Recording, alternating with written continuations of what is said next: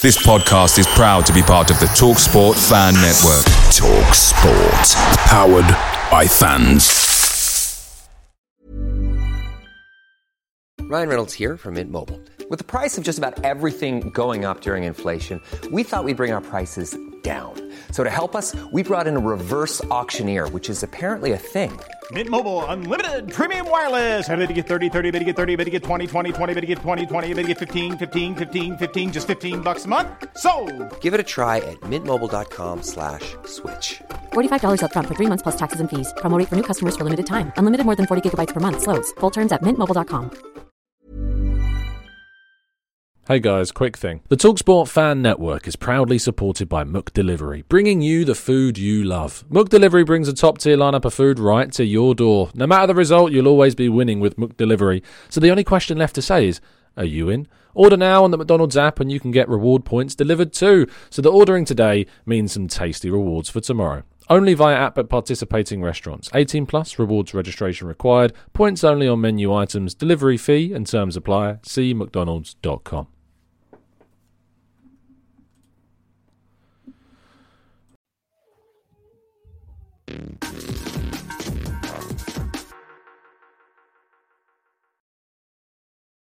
Hello and welcome to the Gooner Talk. Back again with you guys for another show. Uh, back for another episode of our Let's Talk Arsenal series, a show in which we have a discussion about all the latest ongoings at the club. I'm very happy today to be joined by a couple of guests. First of all, it's Sophie. How you doing, Sophie? You well? Are you good? Very well, Tom. How about yourself? Yes, yeah, very good. Bit tired, but other than that, you know, good. Me too. Soldiering forwards. Um, too. apologies if you hear any background noise from Sophie. We can't. I'm, I'm sure that we can't. Okay, but, good. uh, but uh, yeah, apologies if there is any in the background. I'll blame Lev anyway. Yes, of course. Uh, speaking of which, we're joined by Shaheen's right hand man, Lev. How you doing, Lev? Are you well? I love the fact that you lead with me, yeah, like Shaheen. you come in with Shaheen when you want to introduce me, yeah. It's like, even when I'm here, you mention Shaheen first.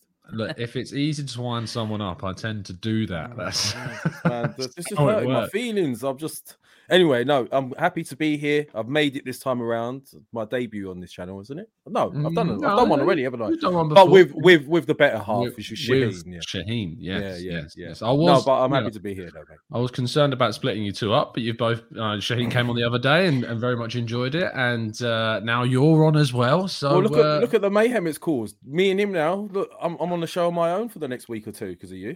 There you go, mate. I mean, you, you hosted very well the other day. I thought, Lev. I thought it went very, very well. so uh, condescending. Yeah, thanks, mate. no I love, I love the comment in chat. Shaheen and Lev are the Ant and Dec. Wait, who's Ant and who's Dec? Answers on a postcard. Yeah. Oh, who's shorter out of the two of you? Oh, I'm definitely shorter. So you're Definitely Dec then. That's I'm- that's how that works. Great. Uh, dearie me. I've never Anyway, heard Shaheen being compared to Ant before, but there you go. Doesn't Yeah, strike me as an ant at all. it's, it's your TGT crew a bit weird, isn't they? Mm, Mm. well, I'm not going to say Oh, anything. only I'm joking. Just love you. my I love you, community. anyway, chat box. Hope you're doing good. Hope you're doing well. Make sure you drop a like on the video and subscribe if you haven't done so already. We hit 28,000 this week. Thank you for your continued support. Um, but we are joining uh, you guys after, of course, Arsenal have battered Sunderland 5 1 in the League Cup quarter final. Uh, it didn't feel like it was going to be a battering when that Sunderland goal went in. Um, and it was ironic because I tweeted at 2 0, this is going to be a breeze, which should have been such a moment of clarity for me to never tempt fate again. Um, and obviously, people replied saying you were saying uh, after their, their goal went in. But let's just get some overall thoughts, Sophie, about the match. How do you think it went, and uh, were you impressed with the performance? I saw your follow up tweet to that too, which was hilarious. It made me chuckle. And I thought to myself, wow, how many times do we all just stop before we tweet? Yeah, I think think it was something about- like he says dot dot dot. He has had a few of those moments recently, though, Sophie. So I would just, I think he's getting True. used to it now. Didn't he Ah, spread it a 25 million pound rumor around somewhere else? Oh, me, That's an awful call up. That is terrible.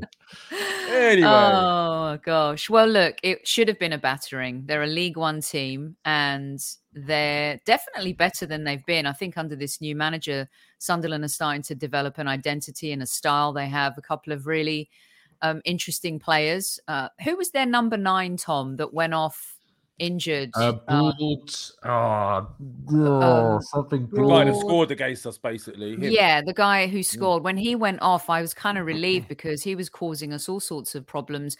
Um, I thought he was running really good channels, and with Ben White and you know Rob not having played with each other in competitive matches, really, um, f- have they played together? Did they play in? I don't think I- they were together against Brentford either. I'm They played sure. against Leeds, Brent. Leeds. Uh, White and Holding. in the in the EFL Cup, right? hmm Yeah. Yeah, so for me, I thought it was the right outcome. Um, dare I say, not to brag, but I predicted five one on on the old Highbury squad, and I thought to myself, this is a good performance against a side that maybe we would have struggled against a couple of seasons ago. People would have battered us for not beating teams in the past in that manner. And so for me, even after the 2 1, I felt like we were always going to try and overcome the adversity. We had enough quality to win that game. Some good performances and also some glaring kind of reminders that should we have a couple of injuries, the players that would step into those positions are still very, very worrying. Not getting too excited, but I am excited about you know players like Patino coming on and scoring on his debut, um, Eddie getting a hat trick. But do I think that he's ready to beat top league, top players um, and top sides in the Premier League? I don't think so. So great win, but I don't want to get carried away with it a bit too much. No, of course. In Sunderland, I don't think there's any reason for us to get carried away. It was always going to be a game where the positives were going to be measured and the negatives were going to be far louder if there were any because of the the opponent. Lev, same question. How did you feel after the match? How did you feel about how we played and what we can expect moving forwards from these players? to be honest with you, uh, as Sophie quite rightly said, I mean, I'm not getting carried away with it. Um, I was more interested to see individual performances. I was fully expecting us to win that game. Um, there were some plus signs, plus signs, but there was also, uh, like Sophie also rightfully said, there were some reminders that if we do have a few injuries, we are still a little bit thin in certain areas. Um, midfield in particular, like who have we got? If we get a couple of injuries, part to, to Partey or Xhaka, you still got the likes of Elneny. Lokonga is, is is still not quite ready. This the, the defense situation. I'm still not sold on holding at all. To be honest with you, I've never been sold on holding, and I'm still not sold on him. Um, it was a bit worrying. There was a slight moment where it looked like we went back in time to the Arsenal of old, where it was like almost like a PTSD, like a slight moment where we thought, "Oh my god, we, they've scored a goal," and we started to panic, and it almost looked like they could Mhm. score at will. Like I, I was Mm. actually shocked. and I'm watching two different games here, but then obviously second half we came uh, came back out, and it, it was a totally different game after that. But I'm not getting carried away with it. Yes, it was, there were some positives. Patino getting his uh, debut goal was great, but I, I don't want us to get carried away with that lad either. I mean, the goal he scored, it wasn't a worldie. You would expect him to finish that in training. It was just good that it was a big name from the youth, so everyone's been touting, and he's come on and he's done well. Eddie, my only concern with Eddie getting a hat trick is do we start thinking, oh, he's the answer to our long term problems? I don't want us to go down that route. I think we're on a good route here. We, we've the, the positives, lots of passages of play, things that Mm. we haven't noticed before. There seems to be more of a uh, continuity uh, and, and a link between, say, the likes of Odegaard in midfield and, and the guys ahead of him. They seem to have a clearer understanding of what they're doing and how to find each other now. They're the positives for me. But uh, uh, overall, it's Sunderland, and we shouldn't get too carried away. But another 90 minutes for, for the team to gel. So Flev mentioned Nketiah there, and you were shaking your head uh, in regards to him being a possible future option. Uh, it's something obviously that we've seen at Arsenal in the past. Players have left, and then we've maybe have come to regret it. Yeremi Martinez is possibly Matteo Guendouzi will turn into one of those players as well. But I get the feeling that you don't feel that's going to be the case for Nketiah. I just don't get that vibe from him. I don't look at him and go, "Oh my god," do you know that? Is your you name Sophie? I, no, I thought you was asking me, mate. I said I thought you was asking me, mate. Yeah, I got carried away. Yeah, all right. I don't get that it. vibe. And how do you know my he was name's got Sophie on the funny. weekend? You don't know Listen- that this time. listen, do you? Listen, Dick. He's used to like you know. No, will why don't you, why don't to you ask Lev? Why don't you name. ask Lev the question and let her answer? Let her answer. Go on, Lev. Carry on. No, I- no, I- no. I'm upset now. No, no.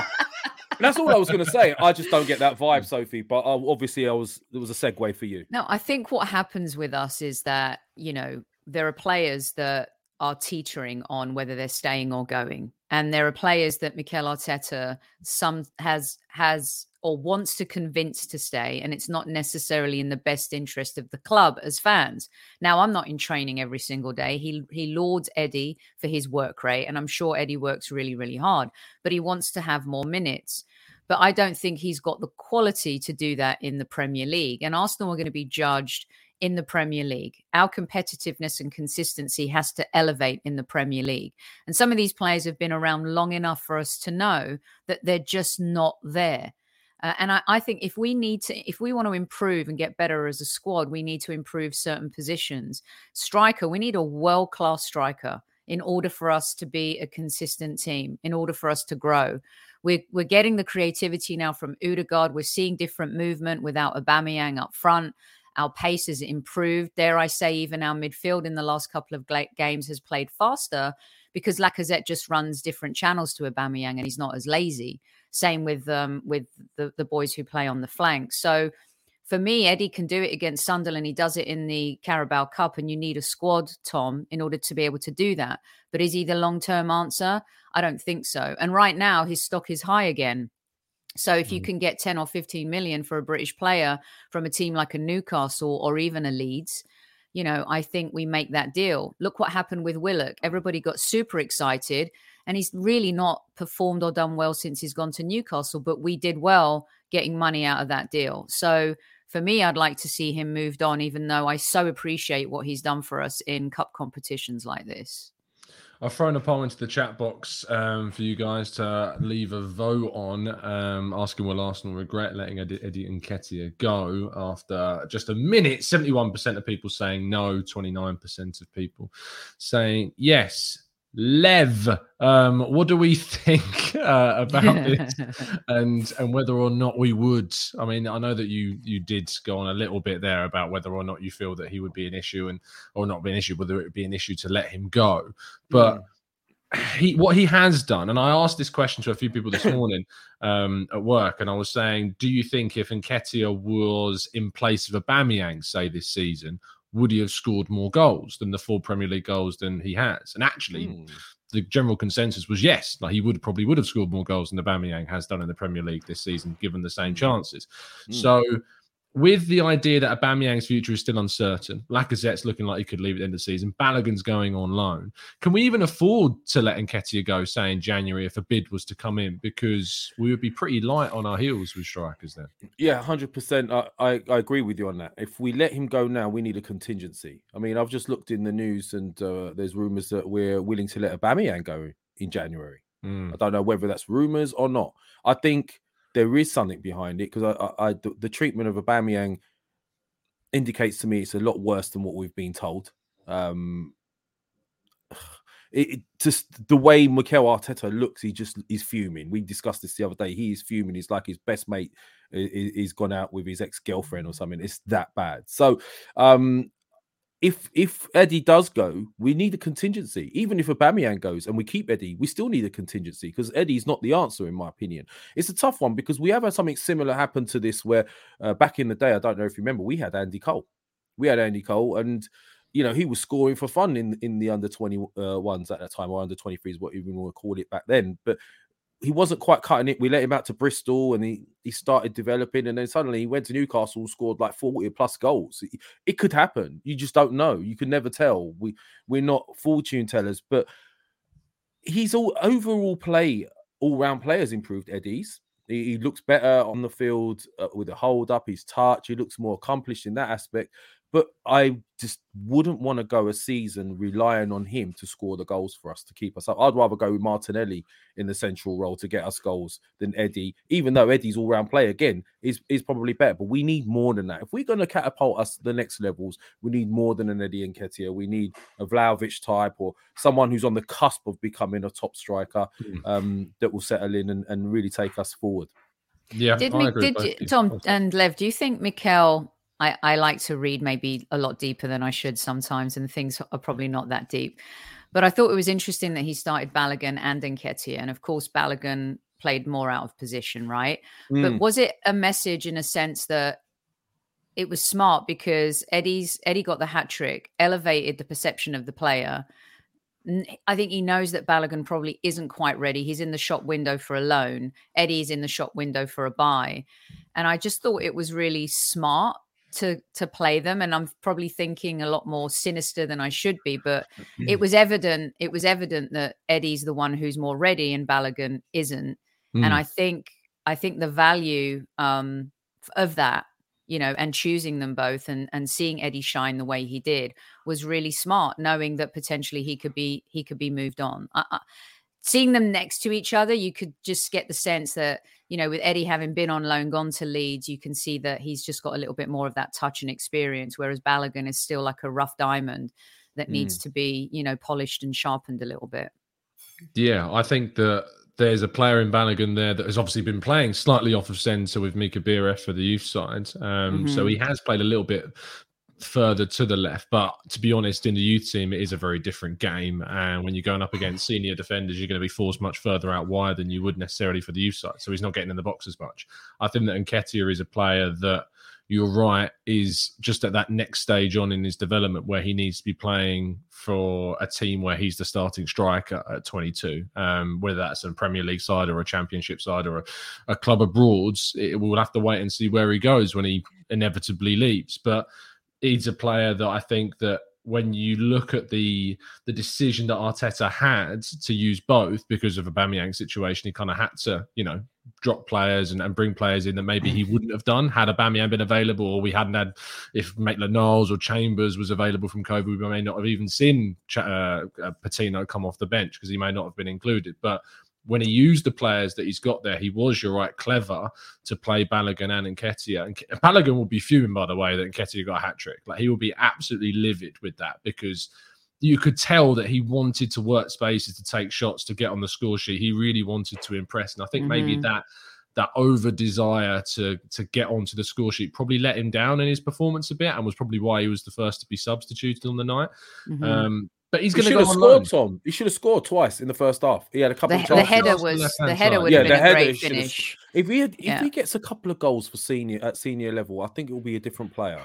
But I mean, compare the likes of someone like Eddie to when you saw Nicolas Anelka first come and play for Arsenal at that age, 17, 18.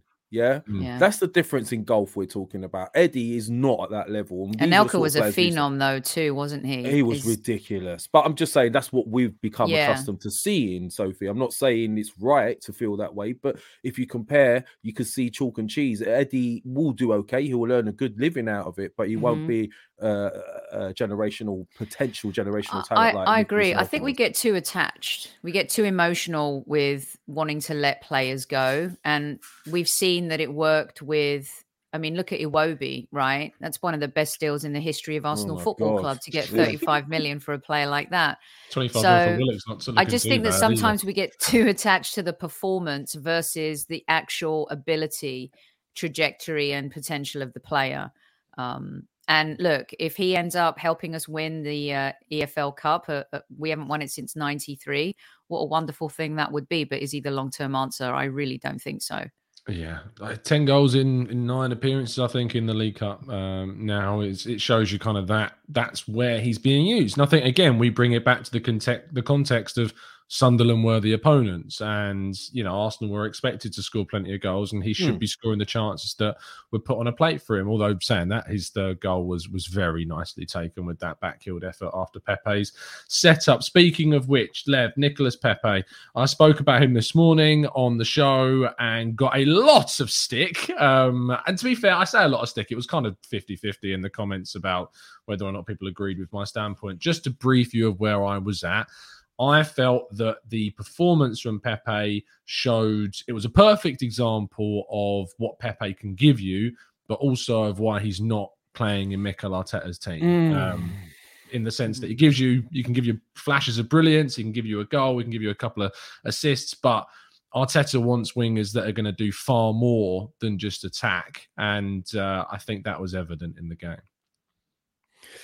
Look, he, you know how I feel about Pepe. He infuriates me. I'm a. I, I used to be a winger, right? and I could see so much talent in the lad. Like he's Mm. got ridiculous amounts of skill. You, we saw it in flashes against Sunderland. I mean, he gave Hume a torrid time. I felt sorry for the lad. He was he was constantly nutmegging and constantly taking out, constantly getting in behind him. It was ridiculous. And for once yesterday, on the odd occasion, he had the end product, which is what we lack with with him in the final third. His decision making infuriates me. Um, but he's 26 now. We can't keep saying, "Oh, he's he's you know he's you know he'll develop, he'll get there, he'll get there."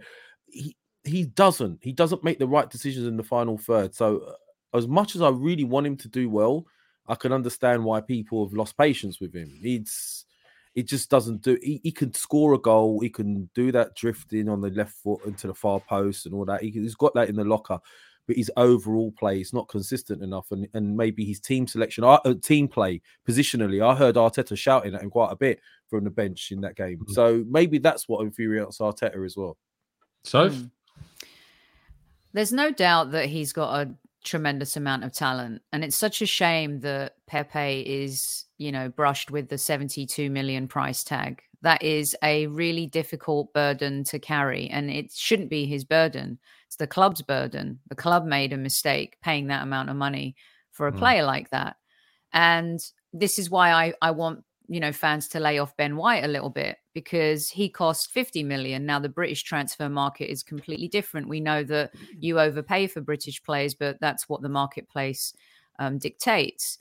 And I also think that he's not covered himself in any glory, has he? Now there Mm. was a time where Aubameyang, Laka, and Pepe were, you know, really good. That front three going together, and I do believe he had a huge part to play in our FA Cup win as well. But his inconsistency is what has cost him. And I know I called Aubameyang lazy earlier, and maybe that was a little bit tough. But Pepe has and illustrates laziness. You know, unfortunately, Arteta's going to want his players to track back a little bit, and he doesn't do it. You know, well enough, consistently enough, game over game. Mm. There's moments where he's brilliant and he's average for 80 minutes, and then he he does something within 10 minutes, and you know we beat Norwich one 0 because of his pass. So he's that type of player too. His stats dictate a better play than what you see. He's not so Mm. easy on the eye all the time. And I think we expect miracles from him. And maybe that's, you know, we have too many expectations as fans. I'm not sure he fits into the Arteta mold long term. And I don't know if he's going to want to just be a Carabao Cup, you know, or FA Cup player. I just don't see that. And unfortunately, he's going to end up being the type of play that we lose, you know, ROI on when eventually he does Hmm. move on from from the Arsenal. But he was fun last night. But look who he was playing against. Has he done Mm. that against, you know, um, Trent Alexander Arnold, or has he done that against well, whoever plays on? uh, Name any like Sure. you know left back or whoever in the Premier League at top level. Has he done that? Have you seen him destroy players like that at the top level in the Premier League? I don't think so. I Mm. think Rancid Pumpkin hit the nail on the head when it comes to Pepe right now. he's, you know, he's, yeah, he's a Harlem Glo- Globetrotter. It's fun to watch, but not the football player we need. Perhaps that's that's what we're trying to say. He's he's great technically. He's got amazing skills, but maybe just doesn't fit the way Arteta wants to play. Mm. Also, someone brings up a good point too. This tracking back thing, it has become a bit of a epidemic, Mm. you know, in modern football. And there are certain players that are luxury players that never really used to have to do that. And in modern football, it, it seems like if you don't do that, you know, you could find yourself out of the team. Has he fallen foul of that, you guys? Yeah, I this think, was the comment. Yeah. I think it's a different ball game now than it was. Um, I I think that you can apply that to a lot of things about football. I think you can apply it to captaincy these days. I think you can apply it to finances in transfer fees these days. When you start comparing football in 2021 to what it was like 10, 20, 30, 40, however many years ago, I think the lines start to blur too much and you and the level of kind of legitimacy about arguments between different eras of the game it's it's Mhm. difficult to compare because football is a game now where clubs spend millions on the finest of margins on getting one extra point a season compared to the previous year in the case of the you know the manchester cities liverpools of this world so I don't think it, I don't think you should look at it as it being annoying. Sure, it might frustrate you. Football's changed in those years, and we might remember the good old days of Arsenal. It would for Arsenal in particular because of how successful we used to be. But in this day and age, if you're not a team that presses, if you're not a team that has wingers that are able to trap back, if you're not able to have the fitness of a side that's able to go for 90 plus minutes twice a week, you are going to fall away. And so, whilst it may be annoying that we need to expect this from players, if you're not expecting it from players, you are going to be at a disadvantage to the teams that are having that throughout mm. their teams. And that's why that's I think having Partey lets you down, maybe. That's a yeah. really, really interesting point that, that, Sophie's highlighted, and that's a great uh, statement in the chat as well. Yeah. Because the fact is, if you go back to the 80s, you had players like Hoddle, who was ahead of his time, for example, England. Way. Yeah?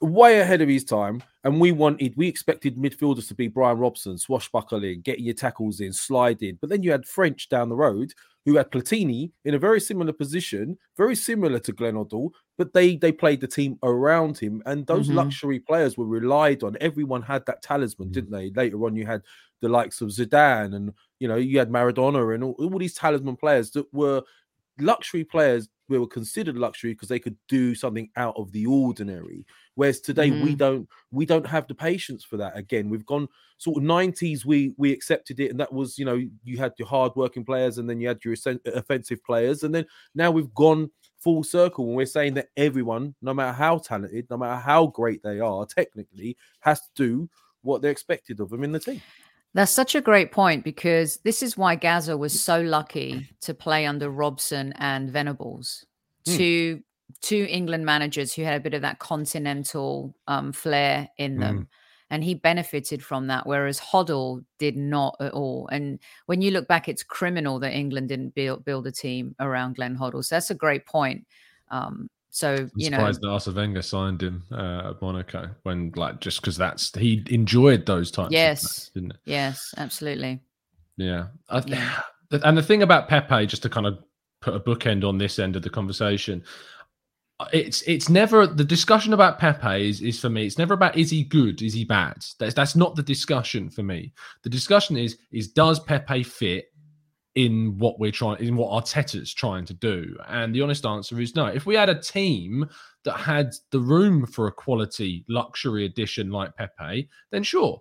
And, I, and interestingly, like if you say maybe not Pep Guardiola in particular at Manchester City, but say you got a team of that level of quality and strength in depth. Pepe, like Mahrez, may flourish in, in that kind of side and that setup, and he'd be mm. given the allowance to do and play how he wants to, because you'll have a player like Kyle Walker behind you who's got the most recovery pace in the entire planet. So you can maybe have someone like that in your team that's able to give you so many chances. But with Arsenal, every single player in that 11 has to be full tilt full time for to us to get to where we need to be. And the problem with arsenal over the last 10 years is we've made mistakes in the market that have led us to having say three or four players that we're looking at and going yeah they're great. I'd keep them under a new coach or in the next five years. But the rest of the team i'd replace them tomorrow.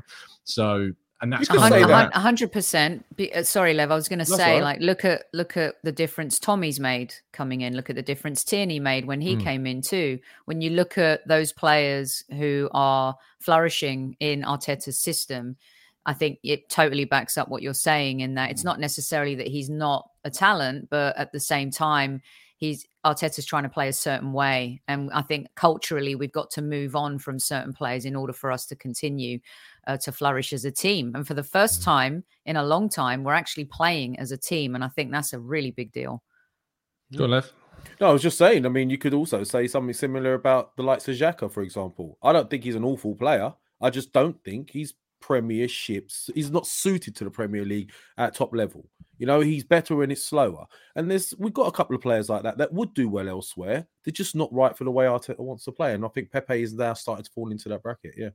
Yeah, I mean, the question I always try and ask when we're signing a player that's going to start week in week out is: is are they going to get into the teams that we're looking to compete with? That should be the the rhetoric for any signing. Tomiyasu, I think, has proven to be alongside Trent probably the best right back in the league this season. I'm, I'm struggling to think of a right back. Reece James, you could probably argue, playing as a wing back and defensively, he's not had to do the same amount as what Tomiyasu's done. But overall game, has Tomiyasu been better? Than than Reece Mhm. James. I think there's a solid argument to say defensively he's far better. Offensively, Reece James is obviously far better. So one on one, balancing out, Tommy there's Yasu is solid. Very Yeah, solid. absolutely. And I would trust him to to lock out Reece James had they ever come up against one another. Mm. You then go into say Trent again going forwards like James, brilliant defensively. There are question marks about him, and and if Tomiyasu can kind of add that to his game, the, the offensive side, which is something that I think he has in fact improved at so far this season, we'll have a hell of a player Mm. there. So See what I like about Tommy though, he's one of those players uh, for so long, and I compare it to um, a coach here in NFL, Bill Belichick, the New England Patriots. The reason why they had so much consistency consistency for so long, he his philosophy is just do your job, and if every player on that team just does their job, success can happen. I like that Tommy just does his job. I don't want him to do too much yet. And I feel like, um, you know, Reece James has fallen out of form a little bit, but he's a fabulous player. Trent was out of form and has found his form again. Fantastic player. Agree with you that they have some deficiencies going back. What I love about Tommy is that you don't see too many negatives. He just focuses on his job and he makes players around him better, including someone like a Ben White. And hearing his comments and, and Ben White's comments about him just underlines that. And Bellerin never did his job. You know, Maitland Niles, it's not his job to be a right back. It's not what he wants. You know, Kolasinac at left back never really did his job all the time. Tierney does. Nuno mm. is going to mm. get there eventually. And I would love 11 players who just do their job. And I feel like we're kind of getting there with this squad as they as they grow together. Yeah, that that squad construction is what has let Arsenal down over the last decade, and why we've regressed. Alongside the the poor appointment of Unai Emery, and then initially it looked to be Arteta, and whether or not he proves to be the long right choice in the long run is still up for We, we debate. still don't know, do we? we still don't No. know. And I I mean, I wrote a piece about that this morning, saying how It's I mad. sit firmly on the fence two years later. Like someone, I think we saw the tweets. I mean, it's a good point to kind of end the uh, not to say end. We've got plenty of time left of the show, but just to, to move on to the next topic. Like I, when people were talking about Arteta's two-year tenure, how would you rate out of ten? I said a solid five because I just can't lean either way. I feel like this could implode into another eighth place finish before the end of the season, or we could explode into a top four side by the end. And I have no idea which of those two it's going to be because there's not enough evidence. of, there's not enough evidence of consistency that you know that we can actually push towards that top four place. But Mm. equally, there's not enough evidence that we are bad enough that we would fall out of the the race for a top four this season because we've we've had some really really good performances, especially the last three Premier League games. So it's impossible for me to sit here and say one side or the other. And I said that I would make a judgment at Christmas. I've been saying that for months, but I think I'm going to have to delay it because I can't I can't move either side. Uh, So where where would you sit after two years of Arteta? Where are you on this spectrum of of judgment? So I think he's he's done one thing that I love that I will give him an eight out of ten for, and that is trying to change a culture and re re redefining what the DNA and player profile has to be in order to play for the Arsenal.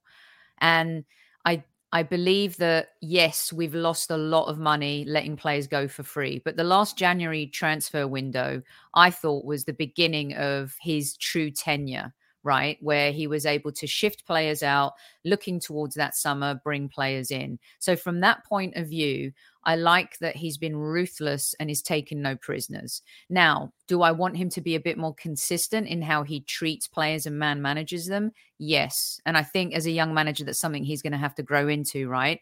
For example, Xhaka inherited the armband. uh, Was, was captain Aubameyang inherited the armband after Xhaka threw his shirt down at the Emirates, told Arsenal fans to f off, and yet still finds his way in the team and is able to play, gets sent off, gets patted on the backside by Arteta as he gets sent off. Nicolas Pepe gets sent off, gets ostracized, is, you know, is benched after playing well, is benched after being sent off. And here we are. Aubameyang is late, and I agree, captain can't behave like that. So there's an inconsistency in terms of how he treats players. Guendouzi strangles a player against Brighton, acts like a punk, can't man manage him, ostracizes him, sends him to France. Saliba, super talented, right? I don't think there's any doubt. I think the issue with Saliba, Tom, we've talked about this before, Yeah, is yeah. maybe character versus talent. And again, can't deal with him. Three years, 27.5 million player goes on loan again. Those are the things I think that Arsenal fans want to see more consistency of. I think he stuck stuck with Aubameyang too long. He didn't make that de- decision quick enough. What have we scored? 14, 15 goals since he's been benched. So I think he's learned a lot in the last few months. Uh, and I'm hoping to see this Arteta a little bit more going forward. Now, it's all well and good beating Norwich, scraping against Brighton, beating Burnley, beating a depleted Leeds, you know, um, beating Sunderland in the League Cup. What are you going to do? Are you going to be able to do what you did against Chelsea last season? Can you build on that? Are you going to can you beat Liverpool if it's not in the um the Community Shield? You know, yeah. can you beat a, a Manchester United that really have they been better than us this season? Very poor.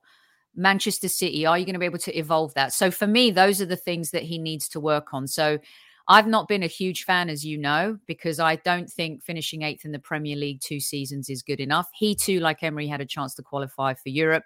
He dumped us out of Europe for the first time in how long? If he doesn't get back into Europe at the end of the season, does he keep his job?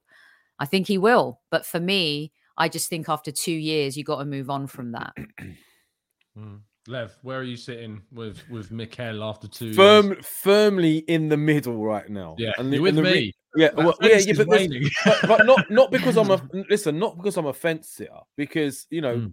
my gut instinct still tells me that we this squad would do better with a better manager, right? I think we've been underperforming with this squad personally, right? Um, however, none of the things that Sophie has, has has mentioned surprised me because rightfully, like she said, this is a man learning on the job. We picked a man that was going to learn on the job. So all the mistakes he's going to make, he's going to openly make them in front of us. We've mm-hmm. got to accept that, right? So the question is, will he learn from them? And the second question is, will he learn from them fast enough? Because well, what mistakes to... do you think he's made that he mm, has well, learned? I mean, it was the man. It's more mostly man management firstly related, which is obviously something he's gonna have to learn to pick up along the way because it's different being a coach when a manager says go and coach these boys, tell them what to do, and it's different actually managing these guys and deciding whether they're playing, whether or not they're they're in the right mind frame, they're doing what you're asking of them, etc., etc. That's a whole different kettle of fish. So he's gonna learn. He is learning. Um, he's made some tactical mistakes. He hasn't made uh a lot of substitutions weren't made quick enough, a lot of decisions weren't made quick enough. But we're starting to see a little bit of difference. He is making bolder decisions quicker now, which he never used to do. Um, he's clamping down on players that are messing around a lot quicker and a lot more firmly, and then he's giving others a chance that that, that deserve a chance. So those areas he is developing. So mate, it's it's difficult to say. I hope he comes good because I'm not Arteta in or out. I'm Arsenal win, like I've always said. If the yeah. manager's doing good enough, he's good enough for Arsenal. If he's not doing good enough, then he's not good enough. So let me ask you guys this: Can I ask a quick question, Tom? If we win the FA Cup, we get back into Europe, right? Mm-hmm. Um, but if if for you guys we win the League Cup, there's a qualifying to get into no, it's um, not. It's the Europa Conference the League. Europa Conference, right? Yeah, yeah. so if we win the league, if we win another trophy, but yeah, we finish in seventh, not good enough. No, I'd say we haven't progressed, and he needs to go. Is what I would say. I, am looking at the. I'm looking at the league. That's what I'm mm. looking at. Yeah, the, for me, the league is always going to be the thing. That's not to discredit that oh, the, the kind of what's the word I'm looking for? The prestige of either the League Cup or the FA Cup. I love winning the FA Cup. I loved winning it under Arteta. Is it what it used to be though, Tom? I'm going to be honest. I, I think it's, is it what it I used to be? I think it is in the, in regards to how it's you know I think it is in regards to it hasn't changed uh, what it what it does or what it brings your is an FA Cup that you win now worth any more or less than an FA Cup that you won 40 years ago I mean just on paper no but what's lessened it is probably the focus on European football much more and making sure that your money and the finances backs from being involved in the Champions League that's what's diminished it in regards to where it puts you. But if you if if Chelsea fans try and come at me about their history, I turn around and I say, how many FA, FA Cup trophies have you won? How many Premier League and league titles have you won? And those that combination of titles and trophies puts us on a higher pedestal than Chelsea, even with their two Champions League. Because to me, those things are important. Trophies are trophies. So that in itself, when you're looking at a club's stature, I think it's still as high up there on the pedestal. But in regards to it allowing you to progress forwards, being in the top four is more important. The being in the top four will get you closer to winning a Premier League title again than winning the FA Cup. And that's just kind of to do with the with the way the game is right now. Mm-hmm. So go, going back to the kind of original point, if Arsenal finish outside the top six, but were to win a League Cup or an FA Cup, I would still say he's not progressed us. And there is a solid argument that he should move on. And that in two and a half years of his time at the club, two full seasons plus that first initial six months, it's it's not enough. And I would want to see another coach come in that can take on a club that Arteta's built really well, a squad that he is that's that part of his thing. I can't, you know, I can't uh, discredit that. It's been brilliant the way he's built it but what he's doing with it in the time frame and the evidence we've got available is not enough for me to say yes you know he needs to continue that. I would want another coach to take it on and take us forwards. However if we get into the top six this season cup aside, that is progression based upon the, the previous year. We would have gone forwards a step. You can then say that we haven't, yes, we haven't reached the top four, but my expectation wasn't top four at the start of the season because I don't think that we've got a squad that's better than United, Chelsea, Liverpool, Man City. So we would have had to have overachieved to get into the top four. But mm. if we get, say, mm-hmm. fifth, you know, that's, I think we have the fifth best squad. I don't think we have the fifth best manager right now. We probably have, you know, the eighth best, eighth, ninth best coach in the league, if if that, just based on his inexperience and what he's done so far and the experience of the other coaches in the team. If you look at the actual coaches in the league, there are a lot of good coaches. So not, so having that eighth or ninth or even maybe lower, plus the fifth best squads, I think the expectation is right now that Arsenal would finish in fifth. But if we finish in fourth, you'd have to say that that is a, a brilliant achievement considering all the other circumstances around. What do you make of Sophie the argument of because some people say use the words I have higher standards and like my standard for Arsenal is that they are a Premier League competing Champions League established side. Mm. When where does the where does that argument come in and where does the legitimacy of that argument lie? I think we mistake or others uh, mm. and I I talk about this a lot um, with people is the fact that we're still a big club versus being a good Premier League club. That's the difference. The Arsenal Football Club is still a draw. It's still a prestige club. And let's be honest, it's Liverpool, Manchester United, Arsenal. They're the OGs, right? Chelsea, new money, Man City, new money. They've created a new culture. They've created new recent history. Manchester City are a are a small club doing big things. That's the difference. They can't sell out their Champions League games. They're garnering new fans around the world because they're winning a lot. But they're not a bigger club than Arsenal Football Club, but they're doing bigger things than us. And mm. I think that's the difference. We want to get back to doing big things again in the Premier League. And I and that for me is is the thing. I want to be competitive. My my goal for this season, I just want to be competitive again in the Premier League. And mm. then I want consistency. And then let's figure out how we get back into Europe because without European football, we we lose the ability to sign certain players, which then fall we fall further back to City, to United, to Chelsea, to Liverpool. That's the goal. Um, and we got lucky really this summer. The player profile that we went after, you know, we were able to dangle the Euro- Europa League carrot in front of players like Auba and Laca and Gabriel and Thomas Partey. But without European football, we signed Tommy Tomiyasu, Ben White, mm. Sambi, Nuno. But it's fortunate Ramsdale; those players have worked out for us. Not yeah. ha- doesn't happen often that so many players work out, Tom. So I think there's a difference between being a big club and being an average club in the Premier League right now. Lev, it winds me up when my mates, my fans, uh, other opposing fans turn around and say, "Oh, you're dead club. You're not big anymore," etc., etc. It's rubbish. Mm-hmm. I mean, Liverpool, for example, what they went what thirty years without winning the title. Thirty. Yeah. Were they ever mentioned as not a big club? Man United before Ferguson's years was 27, I think it was, and then um since he's gone, so Alex Ferguson, they've not, you know, they've they've spiraled as well. Everything historically has always happened in cycles. Nothing has changed in football. Cycles have always been there. In the 20s and 30s, we were the, the, the, top team with Herbert Chapman, and that changed. And then, you know, everyone's had their time, but it's always been the same four or five teams, admittedly, in that cycle. But we will have our time again. I just don't understand why people say you're not a big club anymore because you're not winning things. We are still a draw. Are we a draw when it comes to the likes of Man City and Chelsea right now uh, and, and Liverpool, who have got the money and Liverpool have got money and legacy right now. That's different. That's a difficult. That's difficult. But generally, we're still a big draw. And just like uh, Sophie's mentioned with our, our recent transfer deals, you can get players that are on the cusp of becoming great players. Yeah. The likes of Leicester did it with Kante and players like that. Yeah. You know, the likes of Wolves and those sort of players. Liverpool uh, did it. teams, yeah, those teams caught up with Yeah. us by being shrewder in the market than we were. You know, Mhm. so you can still compete. Um, you do have to have the right sort of system, the right layout. And the, the one worry, going back to the Arteta thing, you were saying, you know, um, where do I sit? The only concern for me now is that we're that deep into this process and we've changed everything from the, the foundation up, I, I believe, in to try and change Mm. that culture, like Sophie mentioned earlier. We'd literally have to scrap it all and start again. And I don't want us to have to go back No. to that. If you catch my drift, this think you know, you've got someone's philosophy now embedded for the last two or three years. Do we then rip that up and start again and get somebody what, else? what I would say though, Lev, is I think that what Edu and I remember coming onto your show and we talked a lot. Do you remember when Edu that did that interview with Sky and we broke it down? We talked a lot about his interview and there's a lot of criticism about that interview after the close of the transfer window. One of the things he said during that window was, "Look, let's just see what the team does when they are, they're all available and they're all fit." And after they were available and all fit, that we we started to progress and we move forward and we're now in a situation where we're fourth in the league. And you have to say credit to him. Now you say credit to him now, but it ultimately will matter at the end of the season and where we finish.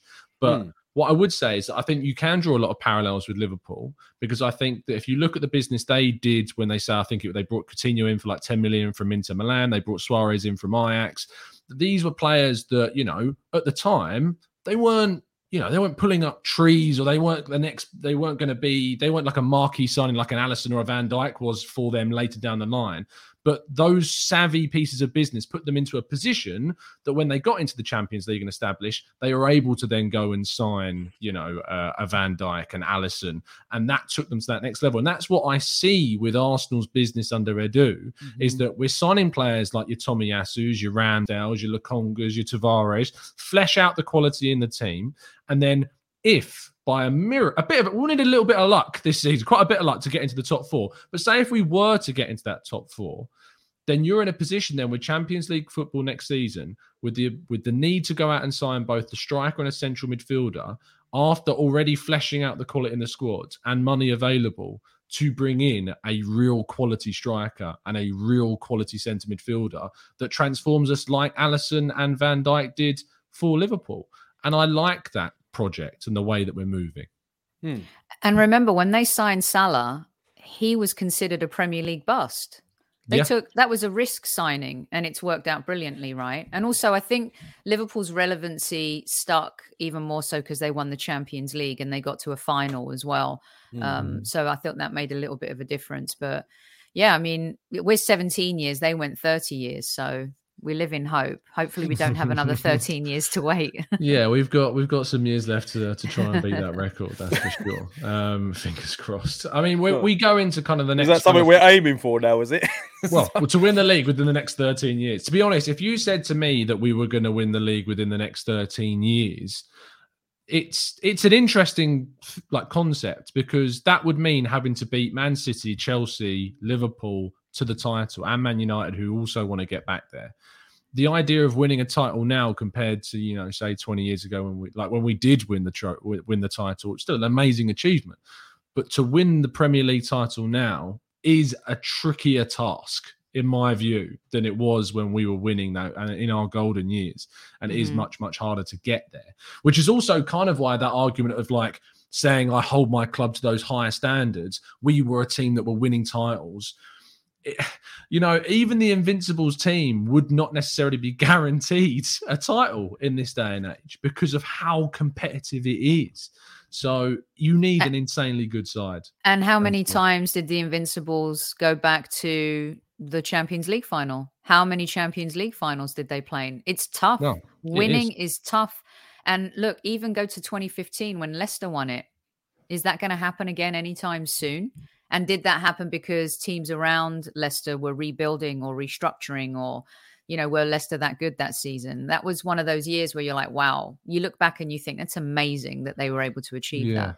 Um, this is interesting from RM. Uh, we will never win a title under the owner Stan Kroenke. And this is a really, I know we're getting in even deeper into the rabbit hole. Of what have you, what have you brought me into today? I thought we were just talking about Merry yesterday's Christmas. game. We just like, I'm going to have to change the thumbnail for I this. wasn't show, ready so- for this. I didn't even have a coffee. Um, do you agree with that? Can can you win a title under the current ownership? Because what we're doing in the market in the last two years is going forwards. We're still not seeing investment from the ownership, but Liverpool, you know, Liverpool didn't have an injection of funds to get to where they are. So is the argument valid that we can't win a title under our current ownership? Who- Oh, look at their thinking first? faces. I'm, a I'm looking you at you haven't, both. you haven't given a name now, so I'm not answering. I'm scared to answer in case he was asking Sophie. So you It's can't- open. It's open. Wait, Either of you until you confirm who that's who that's. Go on, Dick. Oh, took it there. Oh my days. Way, all right, lads. Uh, I can't do that. Um, Very good. oh, yeah, it's terrible. Uh, that's what you get when you get a Cypriot doing uh doing A accent. Geordie unless it's unless it's Greek, then uh, or Cypriot, then you can do that. Um, I don't know. I mean, look, you could argue uh, the owners and this, that, and the other, but look, look at the difference having the right people in place makes. You know, we those owners did spend stupid money on on poor players. I mean, you could argue it was the people that they had in management that was selecting these players. Who was it? Like, Mm. obviously, it's still under their stewardship. It still falls under their, uh, you know, under their remit, and they, they still need to be held accountable. But you can't argue that money has been spent. Surprisingly, so when I looked at it, and when I looked at how much money we spent on a load of average dross, that says to me, hold on, okay, you can't argue that they're not backing us financially because if we had gone for the right players, we wouldn't be in that situation. So, is it possible to win with this current ownership? They're not my favorite owners. If they keep giving us the money and we've got the right people in place, there's no reason why you can't. If Leicester can compete with what they had, I mean, yes, okay, it was 2015, like Sophie right- rightfully said, but they didn't have anywhere near the draw we have as a team. And they still managed mm. to put a team together to compete. And arguably, we should have won that title in 2015. So, um, yes, we can win it if we got the right people in place, and as long as they're willing to give us the money. The question where it comes down to the owners is the people that they're bringing into the club to um, take that money and do what they're ne- doing with it. That's where they should be looking at. That's where they should be held accountable. But you can't argue the case that they haven't given us the the right amount of money. Mhm. So- You can't, can you? Yeah, I I think um, there's no reason why not. But I agree with Lev. It's unfortunately their decision making and who they've hired to manage that process and manage that money um, hasn't you know hasn't been smart enough. No. Uh, but I think that look at the end of the day. Everyone pray that the Rams win the Super Bowl this year because he's thrown the kitchen sink at the LA Rams here in LA. The the the final is in LA too. It's in on their home turf. They they they won yesterday against the Seahawks. I feel like if he can get the Super Bowl with the Rams, there'll be a little bit more focus on Arsenal. And there's no doubt that is the his baby, Josh Josh's baby or his inherited baby is the Arsenal. Yeah. Um, and so for me, there's no reason why not. Uh, but you know, I don't think they're not picking the team. They're not picking the tactics. They don't decide who gets to play every week. The manager does that. The people that they hire do that. So those it's it's down to them as much as it is the owners as well. It has to be a collective.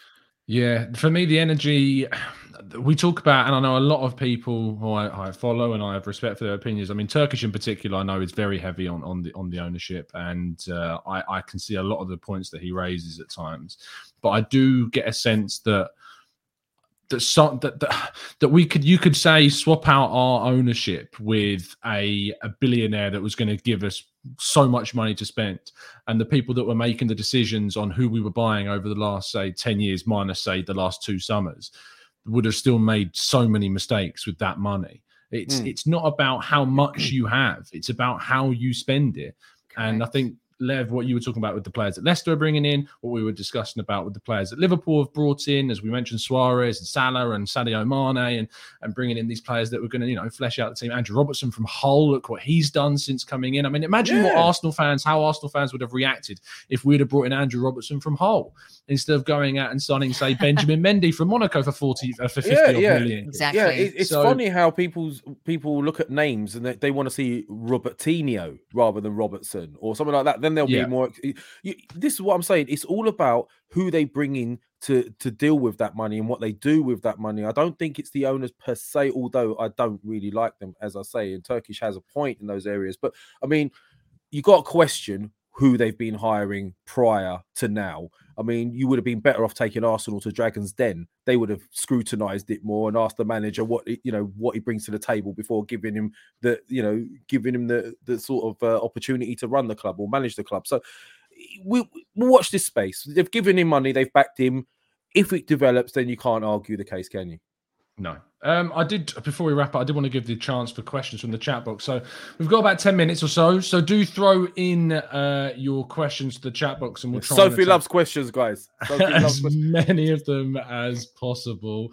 Um, Stephen says we have mismanaged. It's still going to take a few years because we were in a right mess with poor players and the wrong philosophy. Mikey says, look at Chelsea; they win plenty, and already their fans want Tuchel out. I mean, that in itself, they win the Champions League less than what six months ago, six seven months ago, and they're already asking for Tuchel to leave. I- It's it's He does look staggering. like Mr. Burns, though. So there is that. when you get into that kind of mindset, don't you? When you're winning so often and you're spending so much and sacking so often, it becomes the norm, I suppose. Like Liverpool's very different. Jurgen Klopp's been there for a long time. They've built something there, um, and obviously they've gone through tough periods. There was that. I mean, even last season they nearly fell out of of the top four, and they could have done if they had have done. I don't think there would have been visceral calls for Klopp to go necessarily because I think there was an understanding around that and also an appreciation for what's kind of come before. And then you look at this season, they're back already uh, in the title race.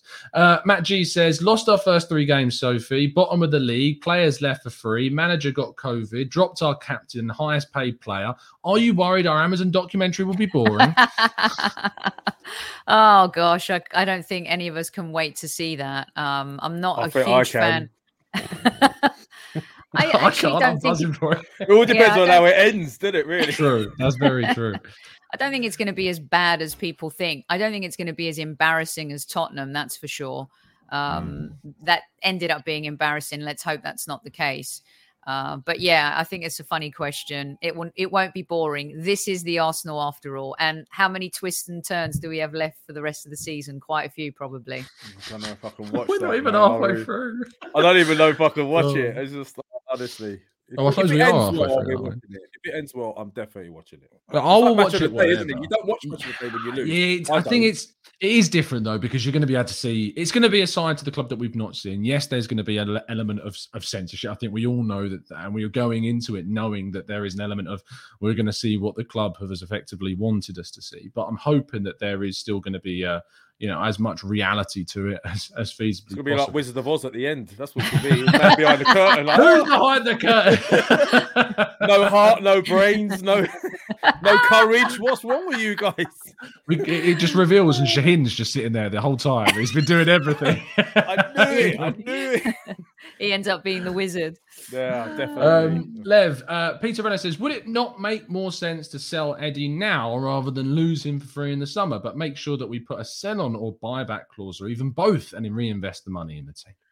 Yes, it would be. It would make more sense, but we don't do things that make sense, do we? Not not just not just that though, is it? I don't think um Eddie. It's up to Eddie really. If he doesn't want to go, he can he can stay stay and run out his contract, can't he? And let's be honest, why would he go now when he can get when a nice juicy bonus signing on fee uh, once he's out of contract? I mean, you- You've got to remember these guys are human with jobs as well. It's their job. To us, it's a team. It's football. To them, it's a job. It's a career, and he's rightfully advised stick tight, hold tight. If you're not going to stay here, see out your contract and then go and get a bumper sign on fee. And why wouldn't he?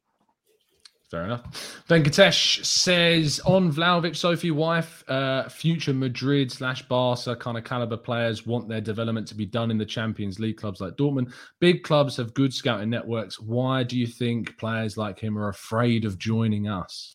I don't think they're afraid of joining Arsenal. We just can't offer him European football right now. January transfer window is going to be very tricky. Um, I'm not sure we're going to do lots of business in January. And with uh, whether or not African Cup of Nations goes ahead right now, obviously it is. That's going to be interesting to see how we handle missing um, two or three players. Uh, but I, I don't think that players are afraid to join Arsenal. We've proven that we can sign players. I mean, Aubameyang wasn't chopped liver when he came. Lacazette wasn't. Thomas Partey wasn't. Gabriel was sought after by most teams in in Europe. Kieran Tierney was a hot commodity. Mm, And so for me, for me, it's um it's all about European football. They top players want to play in Europe. Yeah. Tom, can fair. I ask a quick question on that? Of course though? you can. Throw, throw one in there, yeah? So, bearing in mind where we are at the moment, would Arsenal not be wise to look at the table and go, hold on, this is an unprecedented season. We don't know what's going to happen. We're in a position we weren't expecting to be in. Wouldn't they be better off going, let's just break the bank and go and get someone in January now that could push us to top four? Somebody that can get us all those goals. Would we not be smart doing that this second rather than waiting for, uh, for, for the summer? Yeah, like I, I, the, the the obvious answer is is yes. The, the the context to it is that is the player that they gonna that they want to sign available in January. Vlahovic, for instance, is intent on staying until the summer. It seems, Right. uh, even if he wants to, uh, even if he would be open to joining Arsenal. Uh, and then you go, do you risk spending say forty to fifty million pounds on your plan B? When you would be able to get your plan A for Exactly. 60 million in the summer. It's like stick or bust, isn't it? It's like twist or bust. Right? It is. And is it worth taking that gamble on your plan B? And then if they get you into the Champions League, amazing. Like they can bec- they become your plan A. They've achieved your target. They've got you where you wanted to go. But it's it's a fine balancing act. And I think ultimately the striker situation in particular is so complicated because of this whole Aubameyang captaincy controversy, Lacazette's contract expiring, and Nketiah's contract expiring, Balogun going to be going out on loan. That unless you know and you have clarity about all of those individual players, before you can make kind of a decision on on Mhm. what we do in that. But I, I think if we sign absolutely no one in January, I think that would be naive. Um, I think that we do need to go out and be a little bit savvy, either be it kind of a loan for a striker that's not getting necessarily many minutes elsewhere, but that would be hungry to prove themselves across six months. I, I always bring up Luka Jovic as a possible example. Uh, I recently talk, been trying to look into Arthur Cabral, who plays for Basel, who scored 27 goals in 31 games as a 23 year old. He's very exciting and, and was recommended by plenty of people in our chat box. So he's a possible option.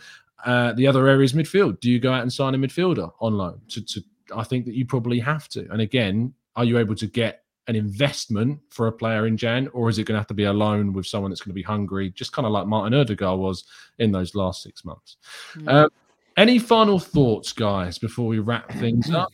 Lev, Final thoughts. Uh, look, my final thoughts are as follows, guys. Like, most important thing, obviously, be healthy, enjoy your Christmas, make sure you're with your loved ones, Mm. spend that time with your loved ones. Okay, that's my first bit of advice. That you know, don't let them beat you, drag you down. Second bit of advice is look, football is football. what, Yeah, your family. He's, Don't let them he's beat you. definitely he's definitely Cypriot. This I'm one. He's Cypriot, mate. Yes. Cypriot. Look, Sophie didn't even have to ask. She knew exactly what I was talking about. Yeah.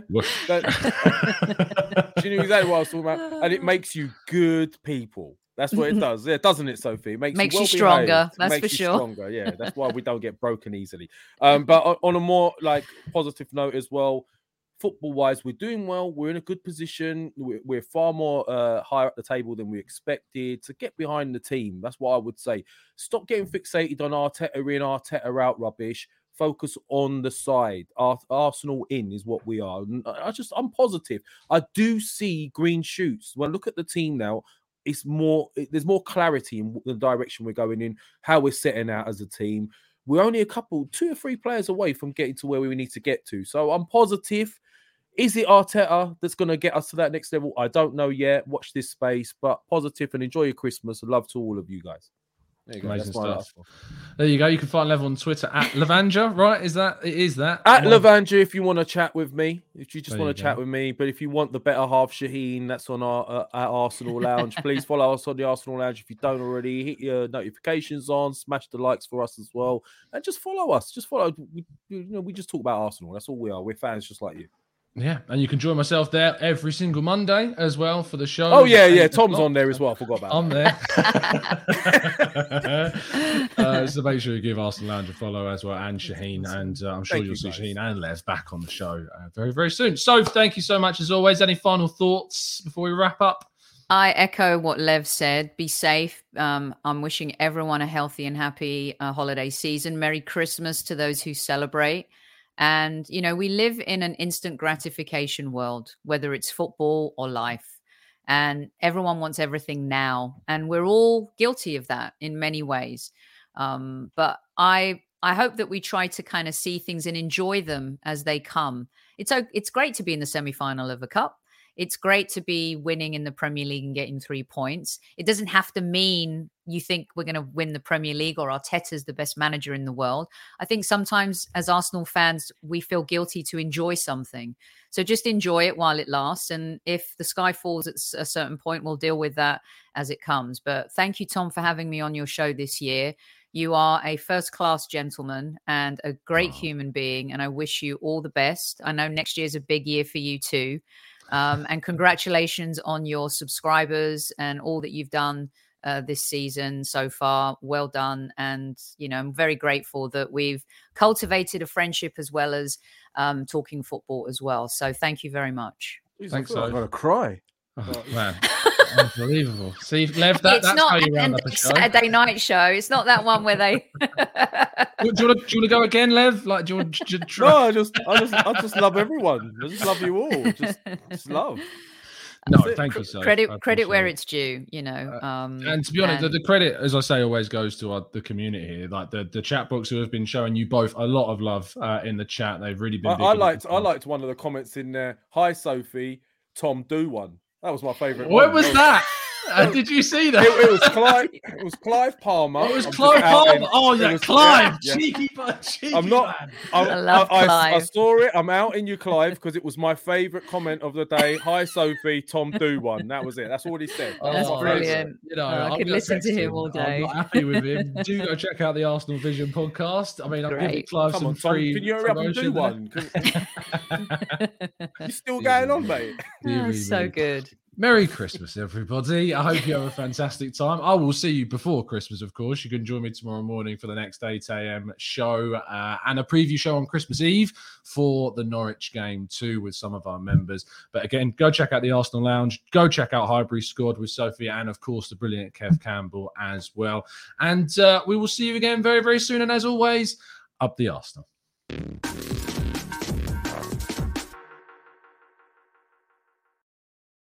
It's the 90 plus minute. All your mates around, and you've got a McNuggets share box ready to go, and you know a late winner's coming. Your mate's already got booked for a double dipping, and you steal the last nugget, snatching all three points. Perfection. Order now on the McDonald's app for your McDelivery. You in? At participating restaurants 18 plus, serving times, delivery fee and terms apply. See McDonald's.com. This podcast is proud to be part of the TalkSport Fan Network. TalkSport, powered by fans.